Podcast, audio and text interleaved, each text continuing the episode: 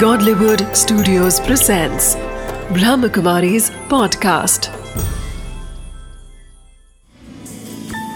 Wisdom of the day with Dr. Girish Patel.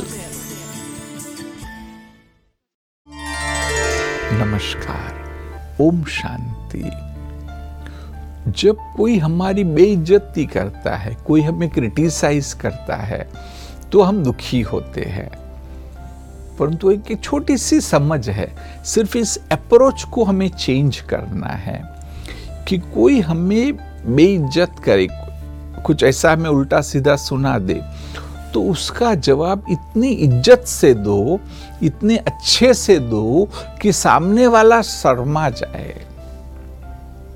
उसको लगे कि देखो और देखो मैंने तो ऐसा ऐसा बोला लेकिन इन्होंने कितना अच्छे से इसका जवाब दिया।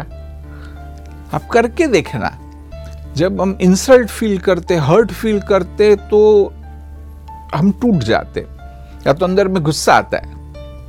परंतु इस एक बात को अगर हमने समझ लिया है कि तब उसको प्रूव करके कोई फ़ायदा नहीं होना है। तो बस इतने अच्छे से उसका जवाब दो, चाहे वो आपको सामने इमीडिएटली कुछ न बोले, परंतु अंदर में तो ज़रूर शर्मा जाएगा, और वही आपकी एक्चुअली देखो तो विजय है। Om Shanti. Wisdom of the day. When we are criticized or defamed, we feel ridiculed and our approach becomes defensive. Defensiveness and offensive behavior reinforces their wrong beliefs about us. The formula is to stay in high vibes so that their negativity does not affect us, but our actions show our elevated state of mind. If we can respond being calm, collected, and conscious, we subtly influence the other party to respect us internally.